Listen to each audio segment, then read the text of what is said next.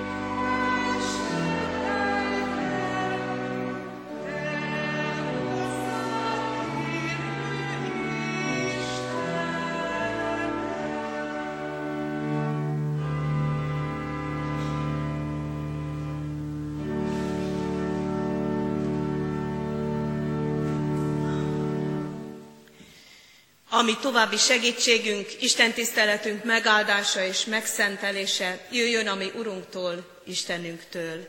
Amen. Hallgassátok meg a mai napra rendelt Zsoltárt, a nyolcvannegyedik Zsoltárt, helyeteket elfoglalva.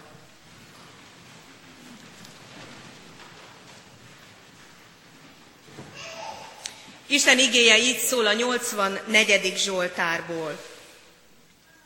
Az éneklő mesternek, a Gittitre, Kórah fiainak Zsoltára.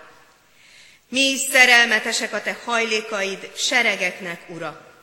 Kívánkozik, sőt, emésztődik lelkem az Úrnak tornácai után, szívem és testem újonganak az élő Isten felé. A veréb is talál házat, és a fecske is fészket magának, ahova fiait helyezhesse a te oltáraidnál. Ó, seregek Ura, én királyom és én Istenem! Boldogok, akik lakoznak a te házadban, dicsérhetnek téged szüntelen, Szela.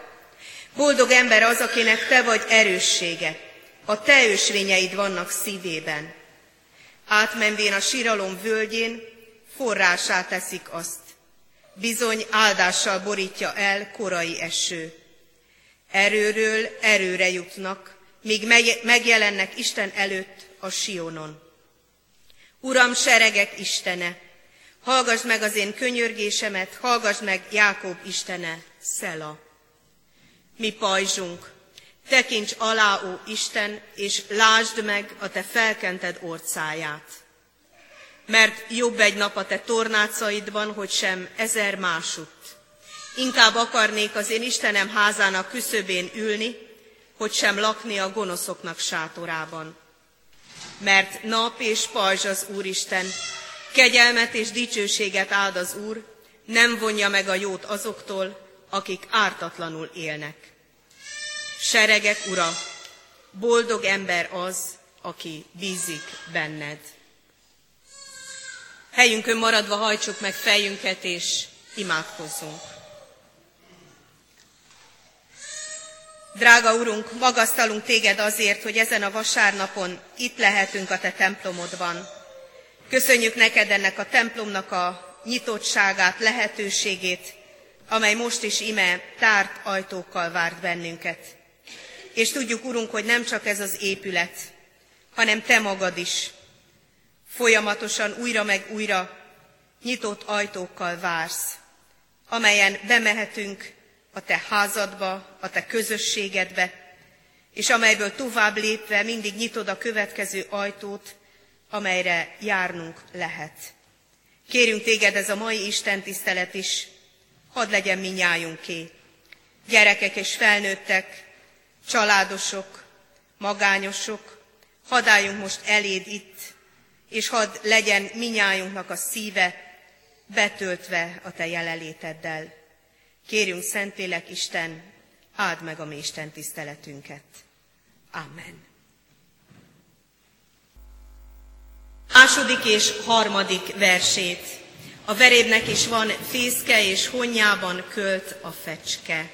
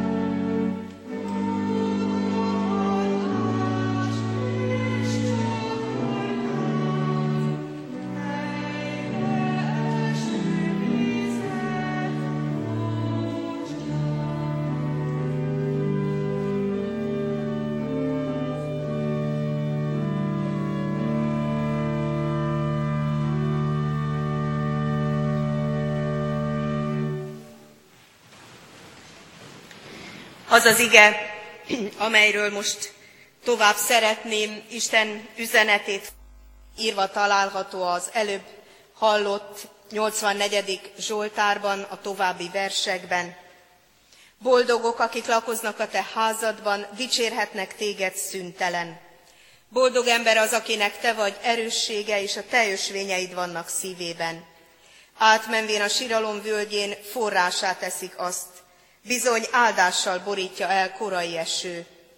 Erőről erőre jutnak, míg megjelennek Isten előtt a Sionon. Uram, seregeknek Istene, hallgasd meg az én könyörgésemet, hallgasd meg Jákobnak Istene. Mert jobb egy nap a te tornácaidban, hogy nem ezer másutt. Inkább akarnék az én Istenem házának küszöbén ülni, hogy sem lakni a gonoszok sátorában. A gyülekezet foglaljon helyet. Kedves testvérek, az elmúlt héten az Emmaus házban egy családos, Isten, családos héten vehettünk részt, Isten tisztelet is volt, de ez a családos hét most olyan sokféle játékkal egészült ki, vagy bővült ki, amelyből egyet el kell, hogy mondjak a testvéreknek. Azt mondtuk egyik délelőtt a családoknak, hogy próbáljanak meg kívánni egymásnak. Kaptak cetliket a gyermekek is, és a felnőttek is, és azt mondtuk nekik, hogy családonként üljenek külön, és a szülők is írják fel, hogy mit kívánnak a gyermekeiknek, és a gyermekek is írják fel, hogy mit kívánnak a szüleiknek. És aztán a, kértük a gyerekeket is, hogy kívánjanak a testvéreiknek is. És ebből a kívánság kis cetli áradatból egy egészen csodálatos lista született. Volt, akit annyira megrendített, hogy az ő gyermeke már négy évesen is tudja, hogy igazából neki mi a legnagyobb gondja. Hogy egy négy éves gyermek is már belelát a szülő életébe, és tud olyat kívánni neki, amelyre valóban szüksége van. Aztán volt olyan gyermek is, aki csak annyit írt föl az összes lapra, hogy szeressetek engem. Ezt kívánta az ő testvéreitől, ezt kívánta az ő szüleitől. Milyen különös dolog az, hogyha van lehetőségünk arra, hogy kívánjunk valamit. Vajon mi mit kívánnánk? Mit kívánnánk a kisebb, vagy éppen a nagyobb családban? Ha volna rá lehetőségünk, és végig tudnánk gondolni, akkor mi lenne az az egy vagy kettő, amiről tudjuk, hogy most valóban szüksége van a másiknak? Mi mit írnánk fel ezekre a kis cetlikre?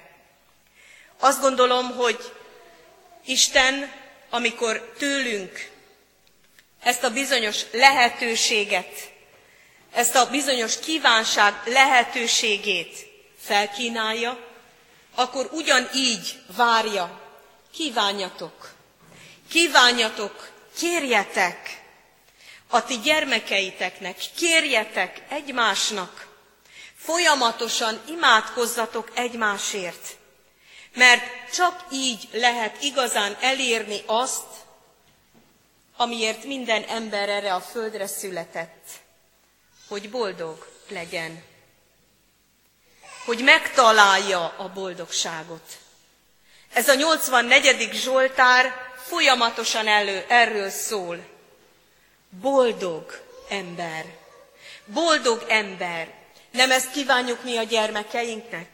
Itt, ennek a picin gyermeknek is, akit most kereszteltünk, de a szerte padokban ülő gyermekeknek is, de akár saját magunknak is. De vajon hogyan lehet elérni ezt a boldogságot? Mi az, ami ehhez a boldogsághoz vezet? Hogyan is leszünk mi boldogok? Az ige válasza az, hogyha megtaláljuk a helyünket az Isten akaratában. Ha megtaláljuk a helyünket, megtaláljuk a feladatunkat, a hivatásunkat, az életünk értelmét, akkor leszünk boldogok, ha mi életünk nem csak ilyen síkban, ilyen viszintesen zajlik, mert akkor újra meg újra kapunk valamit, birtoklunk, veszítünk, és megy folyamatában az a mi életünk, hanem hogyha ezt az egészet abban a bizonyos, függőleges síkban is megértjük, ami bevilágítja ezeket a viszintes utakat, és értelmet és helyet ad egy-egy eseménynek, ami velünk ebben a síkban történik. Mert nagyon sok mindennek az értelmét csak akkor értjük meg, ha ez a bizonyos vertikális sík is életbe lép. Mert bizonyos kérdésekre nem tud választ adni ember. Mi magunk sem, és a többiek, a körülöttünk élők sem. Bizonyos kérdések És ezek a mi boldogságunk kérdései csak Istennél vannak. És ezért nagyon lényeges az, hogy itt ebben a templomban, de akár a mi szívünk mélyén is, a mi szívünk templomában is megszólítsuk, megkeressük Istent, és megtaláljuk Isten válaszait. Olyan formában mondja el ez a zsoltáríró azt, hogy boldog ember az, akinek te vagy erőssége, és a te ösvényeid vannak a szívében. Az, hogyha valaki rátalál az erő forrására Istenben, ha rátalál az ösvényekre, amelyeken Isten őt vezetni akarja. És azt gondolom, hogy nagyon fontos, hogy ösvényekről beszél az ige, és nem pedig autópályákról. Nem végig rohanó életről, amelyen ülve végig rohanjuk azt a hetven-nyolcvan vagy kinek mennyi esztendő adatik, hanem ösvényekről, utakról, keresésről, amelyen vezetésre van szükségünk. Ösvények, ahol jó ha társakra találunk. Ösvények, ahol beszélgetni lehet.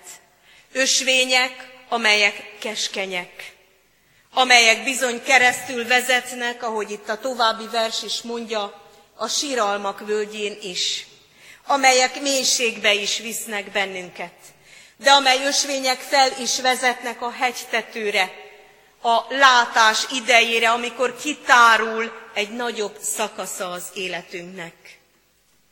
Itt az eredeti szövegben nem csupán ösvény szerepel, hanem zarándok út szerepel. Ahogyan fölmentek Izrael népének tagjai, évente háromszor zarándoklatként felmentek Jeruzsálembe. Mert egész Izraelben csak egyetlen templom volt, ez volt az egyetlen lehetőség, hogy az Isten templomába jussanak. Oda kellett zarándokolniuk, és az út közben bizony a pusztán mentek keresztül, víztelen helyeken mentek keresztül, és ezek a völgyek, és ezek az utak, ezek nagyon sokszor eszükbe juttatták az életüknek a két héttel, néhány hónappal azelőtti eseményeit. És míg mentek ezen a zarándok úton, felelevenedett az előző időszaknak minden eseménye. És tudták azt, hogy hova vezet, hova kell eljutniuk. Mi lesz a zarándoklak célja, hogy ezt az előző időszakot letegyék az Isten elé. Hálát adjanak azért, amit lehet, és megnyugodjanak, megértsék a mélységeken átvezető utak értelmét is. Csodálatos dolog az, ha valaki egy ilyen zarándoklaton vehet részt. Valaki mondta, hogy ő részt vett a Szent Jakab útja zarándoklaton, és nagyon várta, hogy találkozzon Istennel ezen a hosszú, több száz kilométeres úton. És minden nap várta, és minden reggel várta, és minden este várta, és mindig, amikor föltörte a cipőjét, a, föltörte a lábát a cipő, vagy amikor éppen valami nagyon kapaszkodó hegyi ösvényen ment, mindig várta, várta, várta, hogy majd, majd itt találkozom Istennel, majd itt megértem, hogy miért is vagyok itt, hogy miért, miért kell megtennem ezt a több száz kilométert.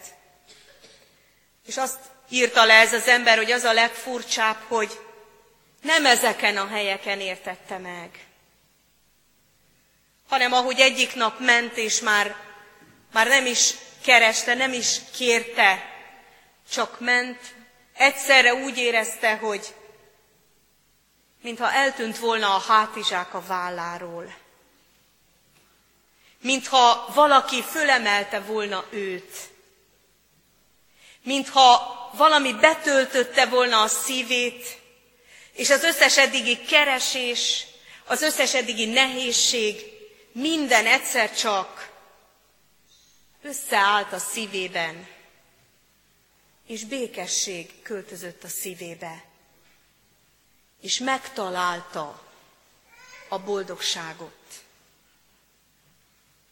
Nem a bakancsos úton, nem a nehézségekben pusztán, és nem is a kinyíló napsugárban, a kora reggelben, hanem hogy ő maga az úton megtalálta az Istennel való közösséget.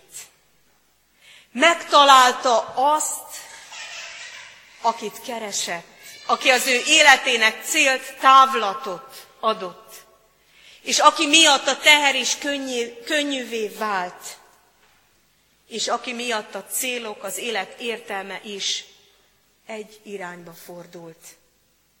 Helyére került. Boldog ember lett belőle. És tudjuk, mert mi mindnyájan ugyanígy úton járunk, ha nem is zarándoklaton, de a saját életünk ösvényein, hogy bizony ezek kiváltságos pillanatok. Nem mindig él az ember ebben a csodálatos, elrejtett közösségben. Nagyon sokszor csak vágyakozik rá. Nagyon sokszor csak a zilált élet van. Nagyon sokszor csak a kihívások, a gyermekekkel való foglalatoskodás, az élet legkülönbözőbb terhei, a szomszédok, a munkahely, a mindenféle küzdelem, amelyben az ember időnként önmagát se találja, nemhogy az egésznek az értelmét. És már azt se tudja, hogy mikor volt utoljára a templomban, és azt sem tudja, hogy igazából most mit is keressen a templomban. Sokszor van ilyen helyzetben az életünk, és talán most a nyári sokféle szabadságos úton nem is jutottunk el templomba. De vajon ez a kapcsolat, az Istennel való közösség, az általa megértett út ott van-e a szívünkben? Vagy most itt, a felélegzés napján, a felélegzés helyén, a templomban tudunk-e úgy elcsendesedni Isten előtt, hogy a helyére kerülnek a mi imádságaink, a helyére kerülnek a mi gondolataink, a mi keserűségeink, vagy a mi hálaadásunk. Így mondja a Zsoltár író, hogy még a küszöbön is jobb, mint bárhol máshol. Emlékszem, évekkel ezelőtt egy asszony teljesen zavart állapotba kerülve, rendszeresen itt ennek a bejárati ajtónak a küszöbén feküdt. Talán néhányan találkoztak is vele. Egy alkalommal, amikor itt feküdt a küszöbön, és kezdődött az esti istentisztelet, jöttem, és akkor az egyházfi kérdezte, hogy zavarjuk el innen? És akkor mondtam, hogy véletlenül se. Hát ez az asszony itt menedéket keres. Azért húzódott éppen ide, és nem valahol a tér egyik padján ül és fekszik, mert menedéket keres.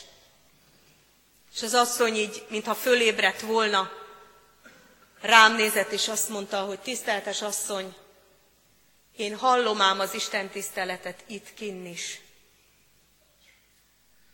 Megpróbáltuk invitálni, hogy de jöjjön be. Mondta, hogy nem, neki itt a küszöbön most a helye. És nagyon megrendültem ezen, hogy ez az asszony nem kiváltságokat akart Istentől, hanem áldást. Olyan megnyugvást, amit ott is, a küszöbön halva is, a többi emberek véleményétől rejtve, csak ő hallhatott meg.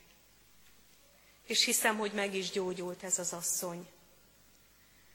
Talán nem attól az igehirdetéstől, és nem attól az alkalomtól, de attól, hogy Istennel találkozott. Ha a küszöbön, ha az életének más szakaszában, de ebben a vágyódásában megtalálta a helyét. Ez az egész Zsoltár így szól nekünk, mindnyájunknak, Ha itt osztogatnánk szét a verset, hiszem itt is mindenki találna olyan mondatot, vagy szót, vagy képet, ami éppen most neki fontos. Olvassuk ezt a Zsoltárt otthon is. Imádkozzuk ezt a Zsoltárt otthon is. És legyen újra meg újra, amikor az ember lefelé néz, amikor csak körbenéz, és amikor elkeseredik, és amikor nem találja a helyét, legyen ez a Zsoltár, ami fölsóhajtásunk, és ami lelkünk megnyugvásának a Zsoltára is, amelyben rátalálunk az Isten jelenlétére, aki előtt elsírhatjuk a mi bánatunkat, aki előtt akár még szithatjuk is a többieket, mert ő tud megnyugvást és megtisztulást adni a mi szívünknek. És ő tudja felemelni önmagához, hogy betöltse önmagával, és valóban áldássá lehessünk itt ebben a világban, ahová születtünk. Amen. Fennállva imádkozzunk.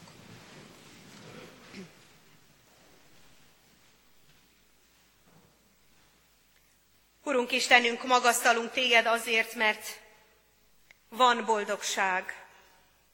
Nem csak egy eljövendő van, amire majd várhatunk halálunk után, bár hisszük és tudjuk, hogy azt is elkészítetted nekünk, hanem már most és itt is lehet találni boldogságot benned, általad, rajtad keresztül. Köszönjük, hogy lehet találni a mi bűneinkre bocsánatot. Lehet találni Jézus Krisztus keresztjében, megváltó kegyelmében olyan helyet, ahol megvallhatjuk a mi gyengeségeinket, nyomorúságainkat, vétkeinket, amit szüleink, gyermekeink vagy éppen házastársunk ellen is vétettünk. Köszönjük neked, Urunk, hogy újra meg újra megállhatunk így a te tornácaidban, elcsendesedve kérhetjük a te békességedet, a te megbocsátó kegyelmedet.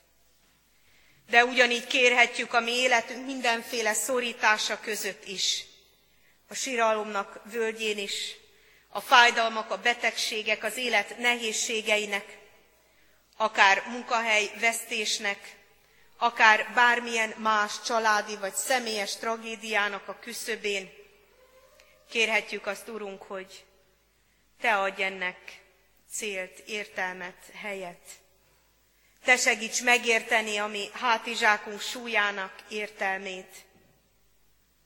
Te segíts megcsendesedni előtted, neked feltenni a mi kérdéseinket, és nálad választ találni. Köszönjük, Urunk, hogy akár fájdalomban, akár gyászban is így jöhetünk hozzád. És így valhatjuk meg a mi hitünket, és így valhatjuk meg, hogy egyedül rád számíthatunk. Köszönjük neked, Urunk, a megtapasztalt, átélt áldásokat. Köszönjük eddigi életünknek olyan mérföldköveit, amelyen keresztül tanítottál, ahol az életünk egy-egy ponton mélyebbet és többet értett meg belőled és a saját életünkből is. Kérünk, vezess tovább a te ösvényeiden, és kérünk, adj nekünk olyan vezetést, amelyen emelt fővel és bátorsággal járhatunk, erőről erőre jutva. Amen. Együtt mondjuk el az Úr Jézustól tanult imádságunkat. Mi, Atyánk, aki a mennyekben vagy, szenteltessék meg a te neved. Jöjjön el a te országod, legyen meg a te akaratod, amint a mennyben, úgy a földön is. Minden napi kenyerünket add meg nékünk ma, és bocsásd meg vétkeinket, miképpen mi is megbocsátunk az ellenünk vétkezőknek. És ne vigy minket kísértésbe, de szabadíts meg a gonosztól, mert tiéd az ország, a hatalom és a dicsőség mindörökké. Amen. Semmi felől ne aggódjatok, hanem minden imádságban és könyörgésben háladással tárjátok fel kéréseiteket az Isten előtt. És az Isten békessége, mely minden emberi értelmet felülhalad, meg fogja őrizni szíveiteket és gondolataitokat az Úr Jézus Krisztusban. Amen. Egy családos hét volt Emmausban, gyülekezetünk Emmaus házában. Ezt a Református Fiatalok Szövetsége rendezte.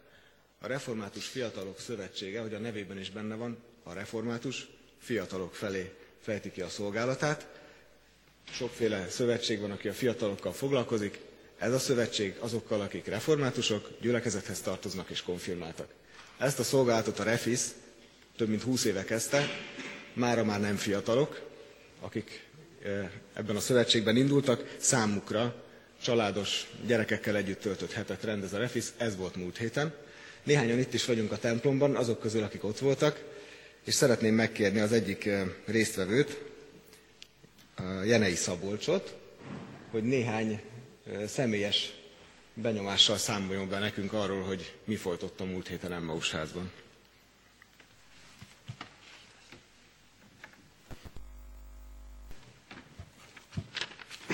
Áldás békesség!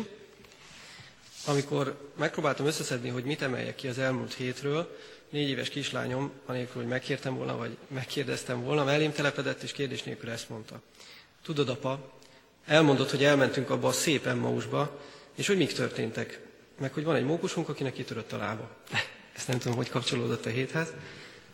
Ezt a hetet tehát Emmausban töltöttük, ahol, aki volt ott tudja, különös erővel munkálkodik a Szentlélek. Olyan családok között, akik az ország különböző gyülekezeteiből érkeztek, és valamennyien egy gyülekezetek hűséges és aktív tagjai. Sőt, a jelenlévő szülők többsége tizenéves kora óta hívő életet él, de most házastársként és szülőként új kihívásokkal, új nehézségekkel kell szembenézni. Ilyen kihívásokra kerestük megoldásokat, hallgatva egymást, nevetve egymáson, együtt sírva egy-egy héten át, játszva és beszélgetve vidáman, és időként végtelen komoly és mély formában. A hét egyes napjain a család egy-egy szereplőjére koncentráltunk, volt apanap, volt családnap, anyanap, énnap, melyeken szó esett a családjainkban betöltött jelenlegi szerepekről, de nagy hangsúllyal felmenőinkről, azokról, amelyekben felnőttünk, ahonnan a mintákat hoztuk, ahol a legszebb emlékeinket, de mélysebbeket is hoztunk. Egymást megismerve egyértelmű vált, hogy Isten nem ígér sem hitetlennek, sem hívőnek gondtalan életet. Hihetetlen mélységek kerültek elő, viszont velünk van a nyomorúság idején is. Ráébredtünk, mennyire fontos ismernünk felmenőinket, hogy életünkkel, döntéseinkkel átkot vagy áldást közvetítettek-e utódaikra, tehát ránk. Egyáltalán, hogy megértsük házastársunk, gyermekeink személyiségét, nehézségeit, erényeit. Még fontosabb azonban, hogy saját életünkkel és döntésünkkel megtörhetjük a családi átkokat. Sokat tanultunk egymás életéből, hogy mit vegyünk át egymástól, egymás szüleitől, és mi a kerülendő példa. De rögtön gyakorlatban is megfigyelhettük, hogy ki hogy veszi rá gyermekét egy délutáni alvásra, vagy egy tányér leves elfogyasztására, tehát túl ideális képet senkinek nem volt esélye festeni saját családjáról. A hetet lezáró Isten tiszteletet követően leírtuk, és zárt borítékban összegyűjtöttük, hogy a hét hatására ki mit fogadott meg, kit, mire indított az Isten, a jövőre nézve. Ha valaki igazán kíváncsi arra, hogy mik kerültek a borítékokba, azt arra kérem, hogy amikor a borítékok kinyílnak, maga is legyen velünk a jövő évi családos héten. Köszönöm szépen. Befejezésül pedig keressük ki a kétszázadik dicséretünket, és ennek az összes versét, mind a hat versét énekeljük végig. A kétszázadik dicséret, ó, maradj kegyelmeddel mi velünk, Jézusunk.